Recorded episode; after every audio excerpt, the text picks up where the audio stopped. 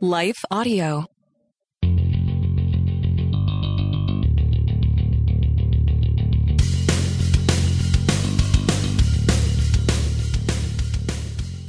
Hey, welcome to the Happy Rant Podcast. I am Ted Kluck, joined as always in studio by my good friends, my partners in radio, Barnabas Piper and Ronald J. Martin. Uh, boys, we're going to talk some Timmy K today. Um, we we have not done that on this program um, since Tim Keller passed a few weeks ago. Uh, there there was a flurry of activity, and the Make It About Me Olympics happened, and we didn't participate in any of that. But um, we've all enjoyed his work, loved his work over the years, and uh, we're going to talk about that a little bit today. Um, boys, I'm doing this under a little bit of adversity. I've got an AC unit out in the house. Um, the temperature outside is roughly like pit of hell level. So if I get any kind of call, text, email from a contractor, uh, I'm going to do it. So if I disappear uh, mid show, you guys are going to have to just carry it for me. And I, I know you're capable. I know you're up to the task. Um, so just a little little FYI on that. Um, boys, let's take a break. Let's pay some bills. Not many. Um, we're not paying a lot of bills, to be clear, but uh, we'll take a little break. On the other side of it, we'll talk some Timmy K. Hi, everyone. If you've been injured in an accident that was not your fault, listen up. We have legal professionals standing by to answer your questions for free. Call now and find out if you have a case and how much it's potentially worth. Call 800 497 4410. I'm here with spokesman John Wolf. So, John, tell everyone listening who should call right now. Well, Maria, first off, thank you for having me here. It's always nice to answer the listeners' questions.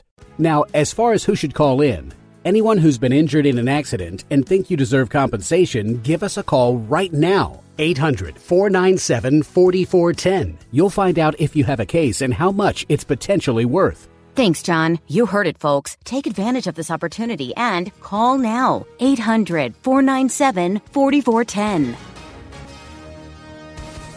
Advertisement sponsored by Legal Help Center may not be available in all states. Hi, I'm Rebecca Scott. As a servant of God, wife, and mother of four, I understand the juggle of multiple roles and stages. That's why I created the Encourager podcast to help guide us through the messy middle stage of life. Join me on the Encourager as we challenge the chaos and embrace harmony. Together, we'll create practical systems to balance your roles and fulfill priorities. And we will do it while having joy and energy for both home and work life. Tune in for inspiring stories and interviews, actionable tips, and methods to do both home and work life. Because here, we believe you can do all things, just not all at once.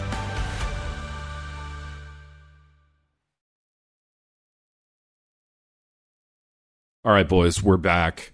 Um, I want to I want to start with a just kind of baseline question. When did you become aware of Tim Keller, and how did he drift through your your transom? Like, when was it? What was the book, or the sermon, or the the the way of becoming acquainted with the work of Tim Keller? Pipe, we'll start with you. yeah, I'm trying to remember the year. I'm actually looking it up right now. I'm trying to figure out when The Reason for God came out. You know, his first because Yeah. that was it wasn't his first book, but it was his fir- like, it was the one that kind of blew up, put him on the map in terms of sort of evangelical fame. And I feel like it was early 2000s. I feel like you know 2006, seven, somewhere around there. I think it was 08, actually. Was it 08? Okay. If I'm Yeah, I mean, thinking it- correctly, yeah. That uh let's see here. 2009. So yeah, you were closer than I was. So yeah, and, and so I I became aware of him with the rise of that book, but with kind of a general disinterest Yeah. because it was an apologetics book and because uh it I don't know, it just it was kind of a scene that I wasn't interested in in terms of sort of winning debates about blah blah blah. I also lived Yeah. in Wheaton, which means there weren't any debates about the existence of God. Like it's, Yeah. it's the most Bible belty place in the north. And so I, I, the the the New York reality that he was sort of speaking into and like being on the front end of post Christian hadn't registered for me. Yeah. So that's when I became aware of him, and I, you know, I wasn't snide towards him. I was just like, oh, he's doing a thing. It kind of felt like missionary work. I was like, oh, you're doing a cool thing elsewhere. And it wasn't until that the um, what was it? Prodigal God and Counterfeit Gods came Yeah. out, and it was really it was Counterfeit Gods was the first one that I encountered of his, and I want to say that was 2011, 2012. Yeah. That uh, that really I began to resonate with him as sort of like uh, a cultural pastor more than Yeah. a cultural apologist. Yeah, he he occupied an interesting space in like the the first wave of you know reformdom getting popular. You know, you had the you had kind of the older guys, um, your dad, Sproley, um, you know, J.I. Packer, some of those guys. Um, and then you had the young guys like the the Kevin DeYoung crowd.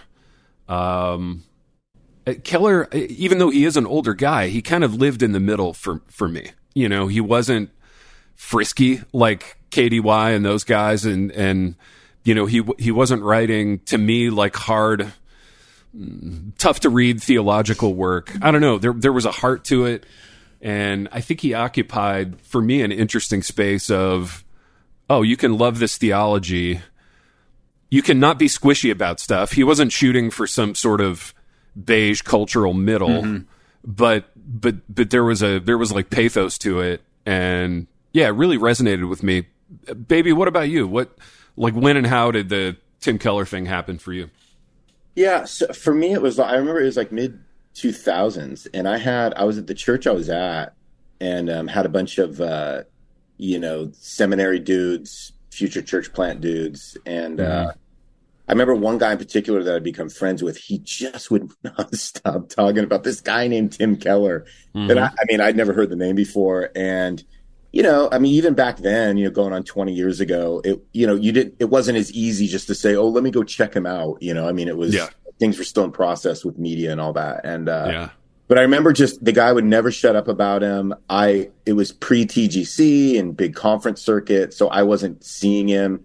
And then, um, I remember, I think it was like you, Big T. I remember the first, it wasn't until probably five, six, seven years later when I would, I did a, um, yeah, I got counterfeit gods. yeah. And, um, I just remember reading It's a that. great one. Oh yeah, and I remember, you know, again, you you know, as your theology is always developing, I had just never read anything like that. Mm-hmm. Yeah, And the way that he wrote, you know, I'd never read anybody write that way. I had already read Sproul and all those guys, Mhm. and um, so I was, you know, I was well into, you know, sort of that that whole particular, you know, theological corner. And uh, but yes, but uh, TK man, he just, um, I just, I couldn't get over like the profound things that he was saying in such a simple way and it Yes. just made me think it just changed my sort of my way of thinking about about certain things and um and that was it you know i wanted to grab everything well yeah he hadn't written a lot of stuff by at that point but it was just Yeah. Was super interested Yeah. No, definitely. And and I mean, what a unique gifting and what a unique like moment for him to use it in in that eh, there there are certain people that are that are just never going to pick up I don't know, all 400 pages of a John Piper book or whatever. Like that's going to feel daunting. But I, I think I think the way that Keller's books looked, the way they felt, you know, they they didn't weigh 14 pounds. You know, they were they were small books. They were easy to read, and yet, to your point, baby, like truly profound.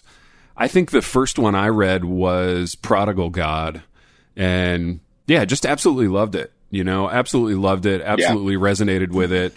Um, I think I grabbed Counterfeit God shortly thereafter, and and was kind of off and running with with Timmy K. What what strikes me about what both of you guys said was, you know, you're talking about sort of the rise of, you know, reform because that was sort of like pinnacle, uh, apex, young, restless, reformed, like takeoff. You know, early Yeah, two thousands, yeah. mid two thousands. It's when all of that stuff was just was just exploding in terms of church movements and marketplace and books and all this stuff. And like Tim wasn't part of it at all Yeah, which is part of the reason I I was confused by him because Yeah. it took me a long time to realize he was Presbyterian. Like yeah, yeah yeah yeah be, because because I you know at the time I was working at Crossway Books and I was very much in the Reformed world and like Presbyterians wear that stuff like a jersey. Oh yeah, And ref- and Reformed people like it was like it, it- they're like it. William Wallace's army. They got like blue face paint on, screaming, you know, "I am Reformed," and uh, and he didn't. Like you read his stuff Yeah. and you're like, none of this conflicts with reformdom. He very Yeah. clearly believes deeply in the sovereignty of God, Yeah. and he's not beating me over the head with any of it. yeah. And I don't know what to make of that because I'm so used to being beaten over the head that uh, I, I, it's part of the reason I loved him so much because I read I, I resonated more with his sort of C.S. Lewis esque thought processes. You know, just the way that he laid out arguments so clearly, like uh, because like you said, Ronnie, just sort of profound things in such a clear, simple way. And it, and I was like, oh, he he doesn't need to shove reformdom in anybody's face. He can just say these deep, clear things in a way that you can go, oh, oh wow, I had never thought of it like that. Well, it was Yeah. like it was like the first. It was weird because it, it was like when you okay. So when you listen to when you listen to Sproul, like that guy did not like or teach or teach anything without talking about you know the reformers. You know, yeah. Yeah. and I don't. I man, to be honest, I I don't know that I, I. It's like you've never heard Keller like go there. Like he like he talked a lot about historical things and thinkers, mm-hmm. philosophers, but he never he never just you know he never was harping on you know reform theology as reform theology. It was like Right. yeah okay you know uh, you know tulip's great. I I I buy all into that, but I just that's just not what I'm going to be talking about. You know. Yeah. No, he did. And and Pipe, speak to this. So you were you were with Crossway as Keller was starting to pop. Another reason I was like kind of drawn to him was that he didn't seem to market like he didn't do any self-promoting that I knew of. And yet his books were really successful. Like how how did that happen? For lack of a more eloquent question, like how did how did he happen as a successful author? Was it just like he writes great books, word gets out? You know, this is back when pastors were blogging. You know, are they are they all blogging about mm-hmm. it, telling each other about it? Like how how did the marketing side of Tim Keller work? Man i i don't know the in i don't know the insides of how they kind of did it as a ministry. I think at that point their church the church with their church was you know it was, it was really well established but i don't think they were Yeah. sort of like a communications you know superpower. I i think i think a ton of it had to do with being in new york. Um the so because almost every other big name christian author publisher at the time was coming out of kind of a christian haven Yeah, you know it was so so just prior to this you know had been sort of the purpose driven life era. That was rick warren. That's coming out of saddleback. Well that's in orange county and orange county is in a very liberal state but it is a super conservative place like sort of Yeah. mega churches everywhere that kind of thing. You know Yeah. books coming out of wheaton books coming out of colorado springs books coming out of grand rapids these like Yeah. christian havens. Bastions. and and mm-hmm. here comes Tim Keller, who is a successful, faithful preacher of the gospel in a city that is as as far advanced as any American city away from sort of Christian roots. And he published with um I think it was with Penguin at the Yeah. time.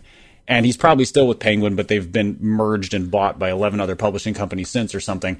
And Yeah. uh and so there was just a like his books went to Barnes and Noble, not to family Christian stores, not to Lifeway stores 1st You know, it was an apologetics thing. And I remember I remember the shift where so he he was known as this apologetics guy, you know, like he's he's writing in the era of like Christopher Hitchens and was it Sam um was it Sam Harris? Uh whatever, the, the the new atheist guys. Yeah, And yeah. uh you know, Daniel Dennett, those guys. So he's writing in response to that. And so this is a cultural phenomenon. And so when he comes out with Prodigal God, Counterfeit Gods, these more sort of pastoral books, there was skepticism about that. Because, like, Yeah. it, it kind of in the Christian world, but those then worked because you were two or three years into the Gospel Coalition having taken off. Because I think that launched 20, 2007, 2008. Yeah. And so those came out Yeah. 2010, 2011, 2012. And and so now there was a core of this. And, and Keller was part of the founding of that. He and D.A. Carson are like godfathers of the Gospel Coalition. So he, he had he had sort of earned his credentials in this broader reformed world. Uh, and so I, I think a lot of it had to do with that. Um, but yeah, when he started, it was weird because you're like, this guy's a faithful pastor in a city that none of us understand, and he's putting out books in a way that none of us are doing. Yeah. And it and it's working way better than anything we're doing. Yeah, dude, he was uh he's kind of like the kid that comes in freshman year and goes right to the varsity. And he's like walking past your locker room to the like the big boy locker room and it's like, "Yeah, I'm a little little better than you guys." Publishing with Penguin. you know, a little little bit of a flex. Like have, have fun with your, you know, Moody Moody book or your Crossway book or whatever. But uh no, that that was super cool. Uh boys, let's take a break. And on the other side, I got another question for you. All right, we're back. Uh, here's my question, baby. Did Timmy K like start New York for Christians? Like, would, did or was the New York thing like already a thing, and and he was just a part of it, or did he start it? I mean, dude, that is such a great question. I mean, I, you know, I wouldn't have any hard data on any of this, Yeah. but I don't know that it's any accident that, you know, I mean, just even in terms of church planting, I think, you know, it was one thing to know that, you know, that he was putting out books that, that people were kind of just gobbling up, you know, prodigal God, reason for God, um, counterfeit gods, and a little bit of a theme with the title there now that I'm saying those titles. Yeah, Um, but I think it was when you found out that he was a church planner and that you got a sense of his story coming in there in his mid 40s in 1989, you know, coming from a small town church to plant in the city. And so as as A29 and all these church planting movements were gaining so much steam around that time, I it, it's impossible to think that I mean obviously he started I, I mean I don't know that he started it but he but he definitely popularized this thought that says that said we got to plant in the cities.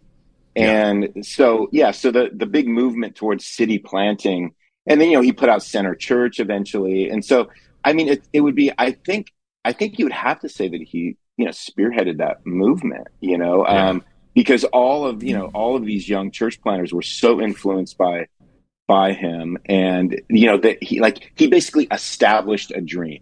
He basically said hey look you can do this. And then there's just you know sort of the um the romance and Yeah. the sexiness that kind of comes in with going to these old cities Mhm. and you know with with you know again you know because it's A29 and some of these other movements you know they added the bravado to it but Yeah. um but you know keller had just kind of gone in um you know uh you know not probably not purpose purposefully starting a movement but en- ending up starting a movement you know with this yeah, so Yeah. yeah, I, I think it. I mean, there's no way that he didn't. He hasn't influenced just a whole generation of uh, millennials and Gen X's to like go to the city, and he made it appealing for sure. I mean, I think when you think of, I mean, I know, I, I know, I'm thinking of a few guys right now that went to uh, New York City, and it had to have been influenced by Keller because there's, there's just a ro- there's a romance to it for sure. You know what I'm saying? I, yeah, I do. And one thing I like about him is that he was the least insufferable guy about it.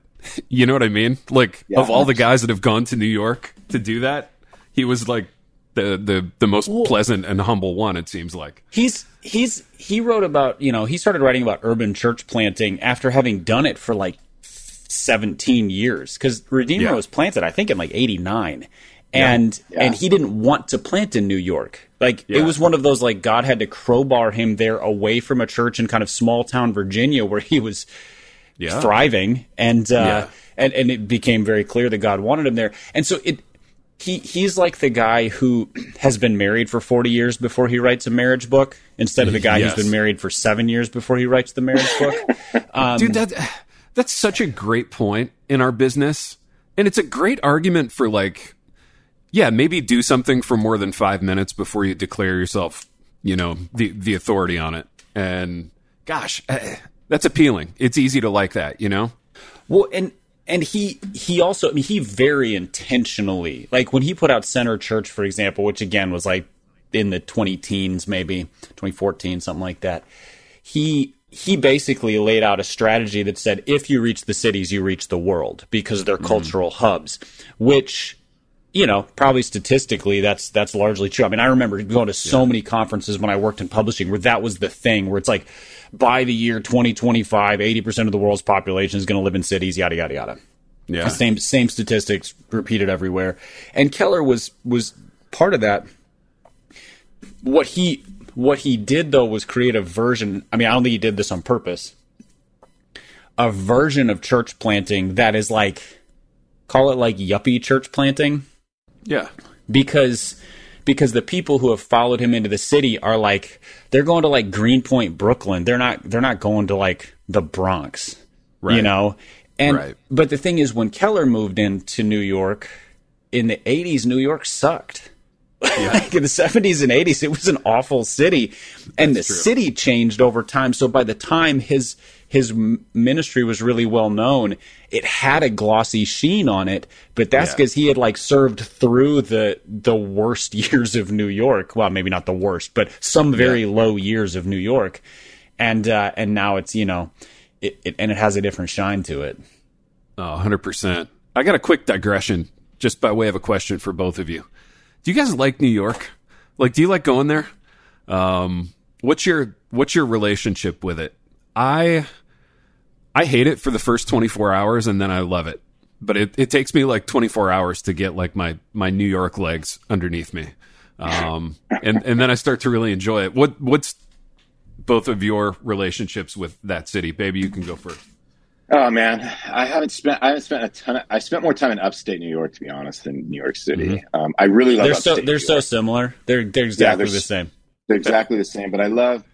I actually love some of the Rust Belty, upstate New York, Buffalo-y kind of. Yeah. You know, I, I like yeah. some. I like you know, I like some of those towns. There- There's something about them that I've enjoyed over the years. and I've spent some time there. I've I've not spent a lot of just like hardcore time in New York City, but um, Yeah. yeah, you know what? I, it's a little um it's a little chaotic for me. Um it's a little it's a little busy, it's a little crowded. Um I I can say the times that I've spent in the city, I, I it's not been the most enjoyable thing for me. And it's probably Yeah. because I'm just I'm not that I'm not that curious. I'm not that fascinated by it. And again, that's not Uh-huh. that's I don't mean that in a snobby way. It's just I, for whatever reason that that's just it just doesn't pique my interest the way it does for a lot of people. Sure. And um, so if yeah, so I'm not. I wouldn't be particularly like drawn to going to visit there for you know an extended period of time. I so yeah, I don't know. Too much chaos, too much noise. I'm sounding Yeah. like the you know the the converted small town dude that I am now. But that's yeah. Yeah. No, I get it. I totally get it. Pipe, what about you? Uh, I love it. I love I love New York so much, and Yeah. not from like a and not from like a um, you know, I watched Sex in the City, so now I want to go like Yeah. do that, you know, or like Friends or whatever. Just I love the energy of cities, and that's true. Like I, you know, I've been to like Sao Paulo, Brazil, and Kampala, Uganda, and you know, all, various cities around the world, and I love them all because cities are just. I kind of. I feel like I kind of roll in there, and it, there's just a there's an energy, there's a fun, there's you know, Ronnie said he's you know kind of not that curious about it. I feel like I'm just like, oh, I want to I want to figure out everything about this city, but I want to figure it out from the perspective of like, how did the city come to be?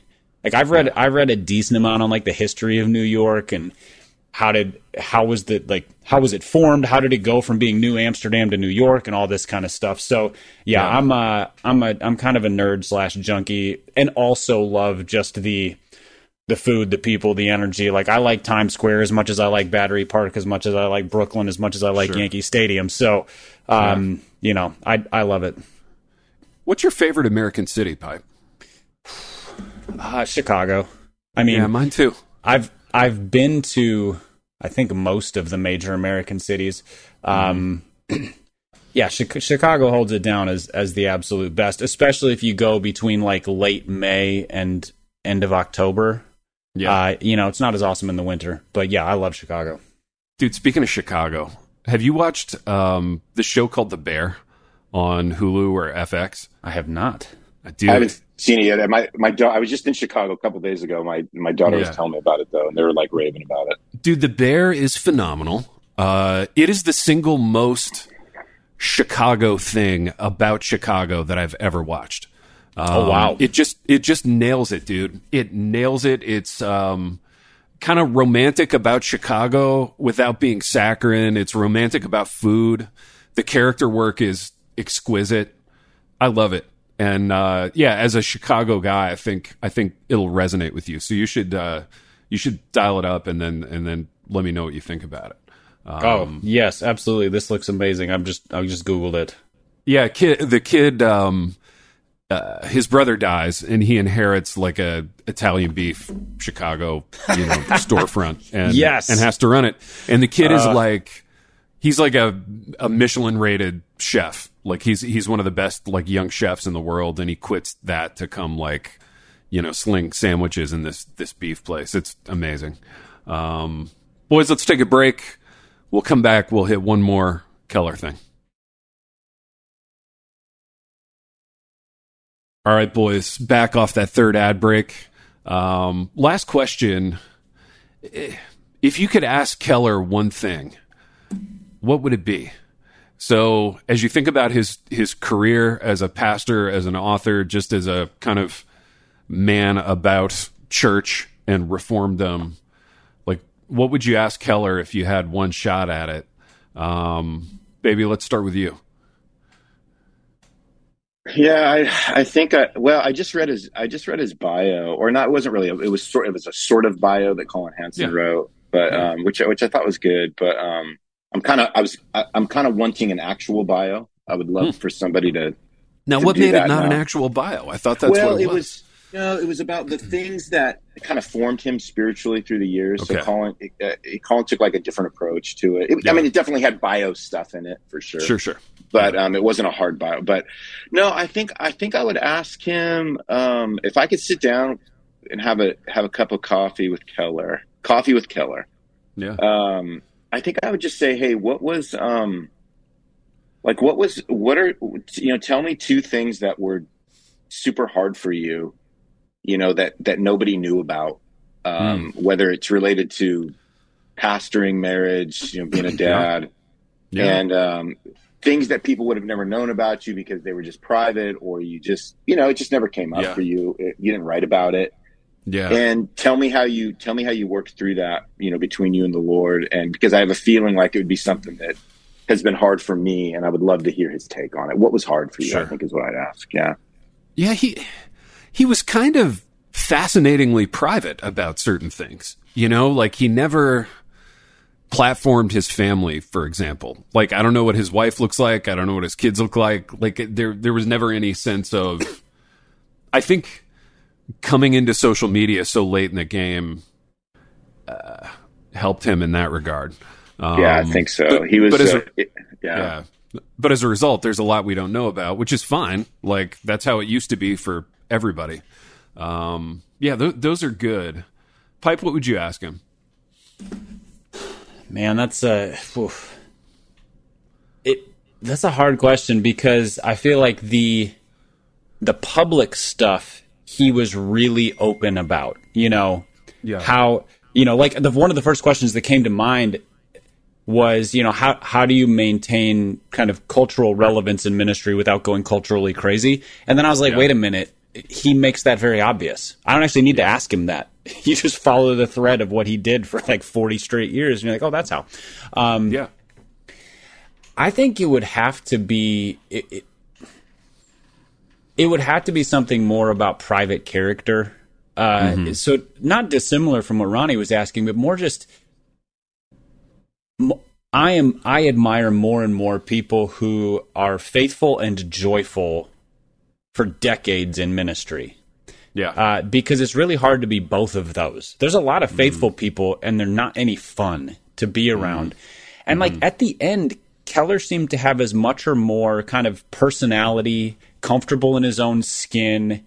While he wasn't public about his family, he was not private about you know admiring and, and Loving honoring them. and loving Yeah. his wife especially he didn't he never dragged his kids into the spotlight but like one of his sons is a, is it pastors one of the Redeemer uh, campuses. So Yeah.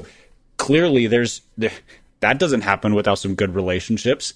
Yeah. Um, so yeah, I think it would ha- just have to be sort of what were the things that you did on a habitual basis to Yeah. maintain joy in the Lord, and you know, and then obviously the tendrils of that in family and ministry because Yeah. he finished so well, like as well Yes. as anybody I'm aware of, at least in public ministry, and it's so admirable. Oh man, yeah, well said. And yeah, the finishing well piece is probably you know what what I would lean into. Like how do you grow old?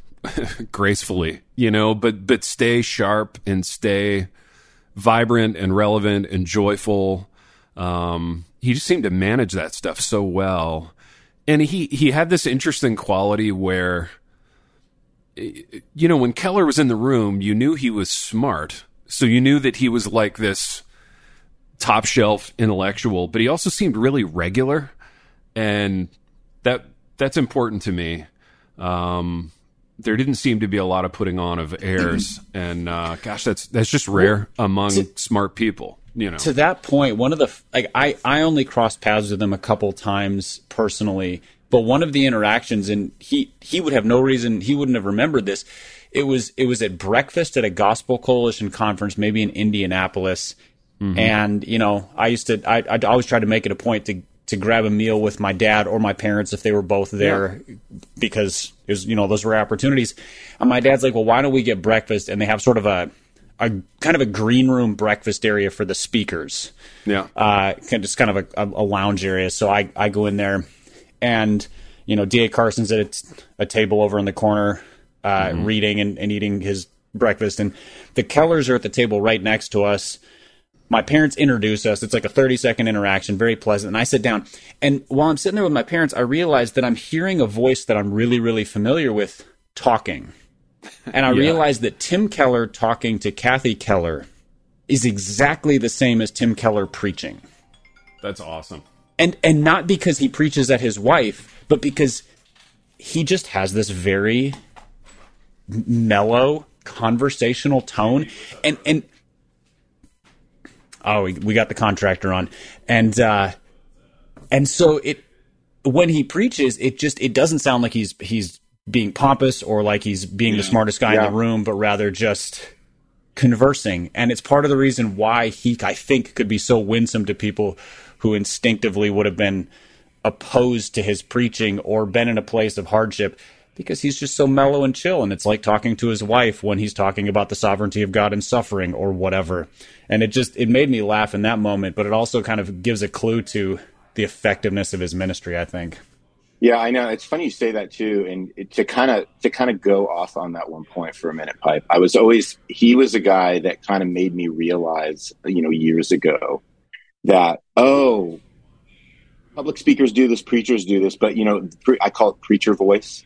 So like, you know, not ha- having, you know, not having that ability to just like preach the way we're talking to each other right now, but always having to put on a little bit more of that that tone and that you know the you know you have the authority and you're you're you know volume wise you're coming up. And I always thought well, what I love about Keller is that he doesn't do that but I I don't know that I hear many people who who don't do that or who intentionally uh, don't do that. I remember, um, I remember Zack Eswine is a guy that said, "Yeah, you know, I preached for years with preacher voice, and then one time, you know, after the Lord had, you know, I'd been through all this stuff in my life, and that was one of the big changes that he made was that he said, "I'm not going, I'm not going to do that," and so he said he's had to really work at intentionally not doing that, you know, and just being just conversational, um, being, you know, just having that sort, sort of that that that tone that's more dialogue than it is you know lectury which is just yeah. so hard to do as you well know because you just you just kind of go into a mode you know? Yeah. and i think like keller did not go into a mode. And you know when you hear him preach it's fascinating because he's the guy's stuttering all over the place. He's saying um every other word. You know he's not like a guy that you would say hey speak this is public speaking 101 you you, would, you wouldn't do that with him and yet he's this great speaker but yet he's still breaking all the rules in terms of what, what you might learn in a preaching class. You know what I'm saying? Yeah, absolutely. I think to get to get a little pastor nerdy for a second, which you know we're talking about Tim Keller, so I feel like pastor nerdy is on brand. Um, his his sermon preparation is different. So you know, I I'm sure I do the preacher voice thing, but that's because I have a full manuscript, and so I'm kind of I'm, yeah. I'm working from a fully formed document. He didn't do that. He had yeah, one, yeah. he would preach from one page with all sorts of notes and underlining and just sort of reminding him what he wanted to do with this stuff. And so his sermons were coming from inside his, just his mind and his heart. Yeah. rather Yeah. than off a page. Now, granted, that what's on the page comes out of mind and heart, so I'm not saying that the manuscript thing is bad. Just a very different style of preparation, Yeah. and that's where he. Yeah, he could just sort of, uh, uh, uh, you know, uh, like a, like a, like a, like a, you know, Bertrand Russell said this, and and then he has this, you know, facility for quotation that's insane. But yeah, he's collecting his thoughts while he's speaking. You know, yeah, and that- and, and not Yeah. so he's not crisply hitting every note, which is part of the reason why he could preach so conversationally. I think because Yeah. because he's not he's not trying to give life to a document. He's trying to just share what what is sort of pouring out of him in the same way you would across a table at breakfast, maybe. Yeah, let's. I love how you said that. He wasn't trying to give life to a document. That's so true. So he was. Yeah, I always, you know, because I, I I tend to. I don't have like a hard. I have a. I have what I have sort of a semi manuscript. You know, it's kind of how I do it. But so I am gathering thoughts in in the moment. Um, I'm certainly no Tim Keller, but it's. Um, but yeah, when you when you do when you do what he did the way he did it, it was like, hey, come into my head for 30 minutes and we're going to figure this thing out. I'm going to get everything across that I need to get across.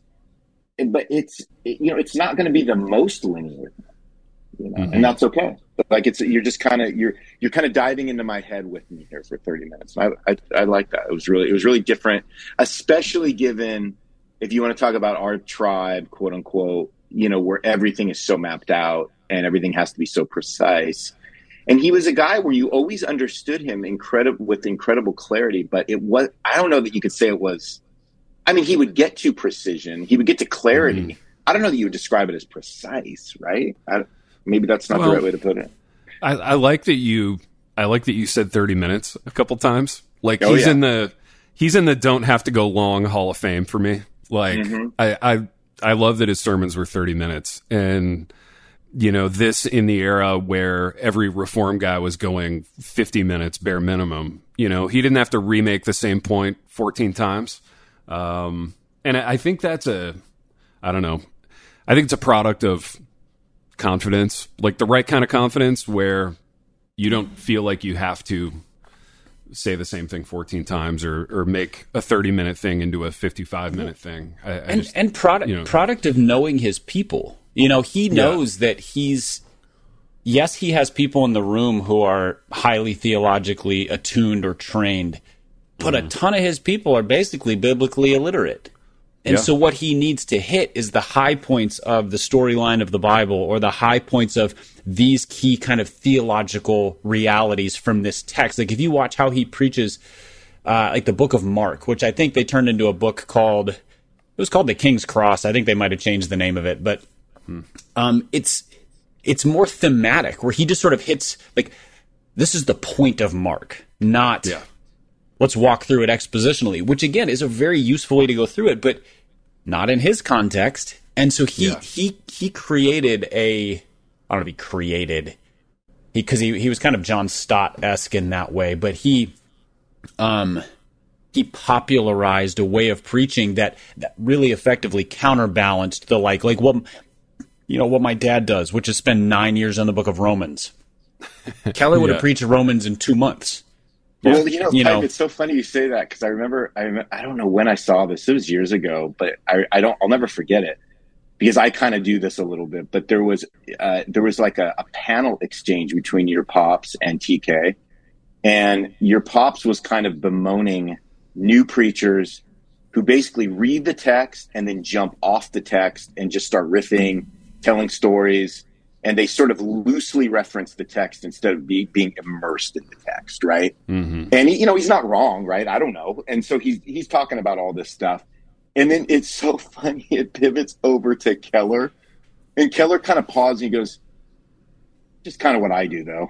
That's what people accuse me of my whole life is I just sort of jump off the text and just start talking. And you know, I think there's Uh-huh. a way to do that. So he wasn't, you know, he wasn't defensive about it, but he's but he looked at John and he just goes." Yeah, but that's what I do too. So you know, here we That's are. funny. Yeah. Yeah. Well, and and I think we can confidently say they're both right, and they were both great at what they did. And different angles, just coming Yeah. at things from different angles. Yeah, yeah, like I'm truly grateful for both approaches and both guys, And but both they were of them very have, different. and both of them have spawned really bad imitators. Like if, if my if my what my dad would be bemoaning there is people who suck at doing what Tim Keller did excellently.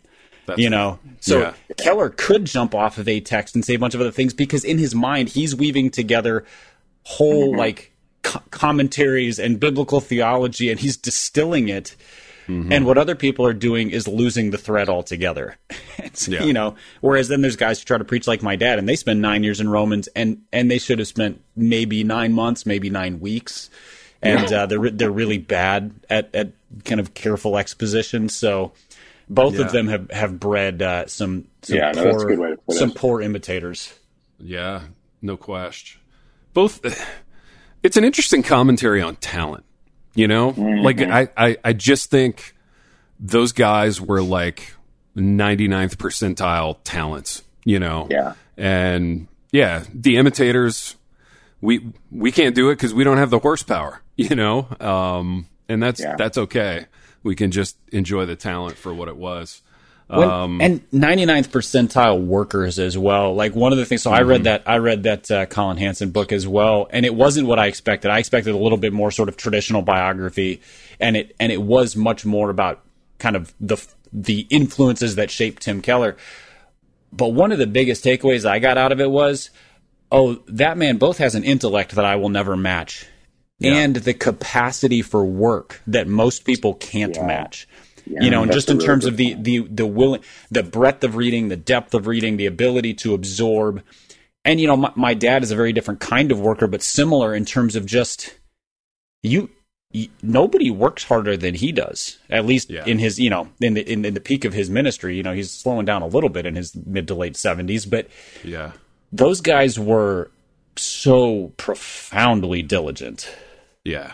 especially in that in that particular area. I mean, it's like I think you know again not not to not to get too weedy or nerdy here, but um, it was like it was like new preachers that spend way too long sermon prepping and and eventually they spend less time. It's like those are two guys that never eventually spent less time. They just were. It's kind of what they did in some ways. I'm know? pretty sure Keller could write a sermon in like 12 minutes because he had been writing that same sermon for 30 years. You know what I no, mean? No, I mean that's a good, that's a good point, but you know what I mean. Like these guys were still very studious, yes. and um, I think they were studious in a way that th- both of those guys went into the pulpit knowing knowing just almost like knowing exactly what they were going to say in some ways, you know. And um, you know when you you know I mean with the way some of us have come up in seminary and with manuscripts, you don't. I mean, you don't have to know the you know you don't have to know the material as well, right? And you got Yeah. you got other things to do. You're spending more time. This is what I would say. We're we they came from an era where like most important thing is was you know what they were doing what they were doing in the pulpit. We've probably come up in an era where it's like, well, that's part of it, but you got to consider these other things and devote time to these other things. And so it mm-hmm. seems like they were way more focused on preaching is everything. I'm I'm devote I'm devoting my life to preaching. We devote our lives to other things as well as the preaching. Yeah, and I, So we're I a little think more that, I think they may have been onto something. they may have been on to Yeah. something. Yeah. Yeah. Boys, we're we're definitely onto something. We should we should get on to being off the program. Um, but that was that was 41 minutes of good radio. Uh, fun to talk about Timmy K. It's just fun to like talk about somebody you like. Um, we should do that more often, I, I suppose. Um, but I enjoyed it. It was easy. It was fun. Appreciate you guys doing it. Uh, appreciate you guys listening, listeners. Um, you know what to do. Five star us. Um, look forward with great anticipation to our live show, which we'll be dropping details about next week. Um, links to tickets, etc. Uh, it's going to be in September. Going to be in Indianapolis. Going to be in conjunction with some other conference. Uh, but it will be a great time because it always is. Boys, we've done what we always do on the program. And until next time.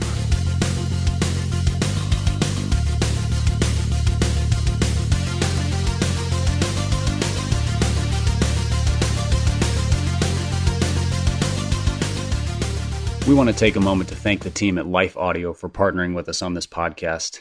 Be sure to go to lifeaudio.com and take a look at the other podcasts in their network. They've got shows about prayer, Bible study, parenting, and more. And oftentimes, you know, you're chasing happiness, but you don't know that God is the best way to achieve the happiness you're looking for. And so I was trying to end my suffering by sinning, but I only ended up sinning my way into more suffering. That was Grammy winner Lecrae unpacking his testimony on The Walk, a podcast for worshipers. Join us weekly to hear artists, songwriters, worship leaders, filmmakers, and other creatives tell stories in the form of a devotional. The Walk can be found on lifeaudio.com or your favorite podcast platform.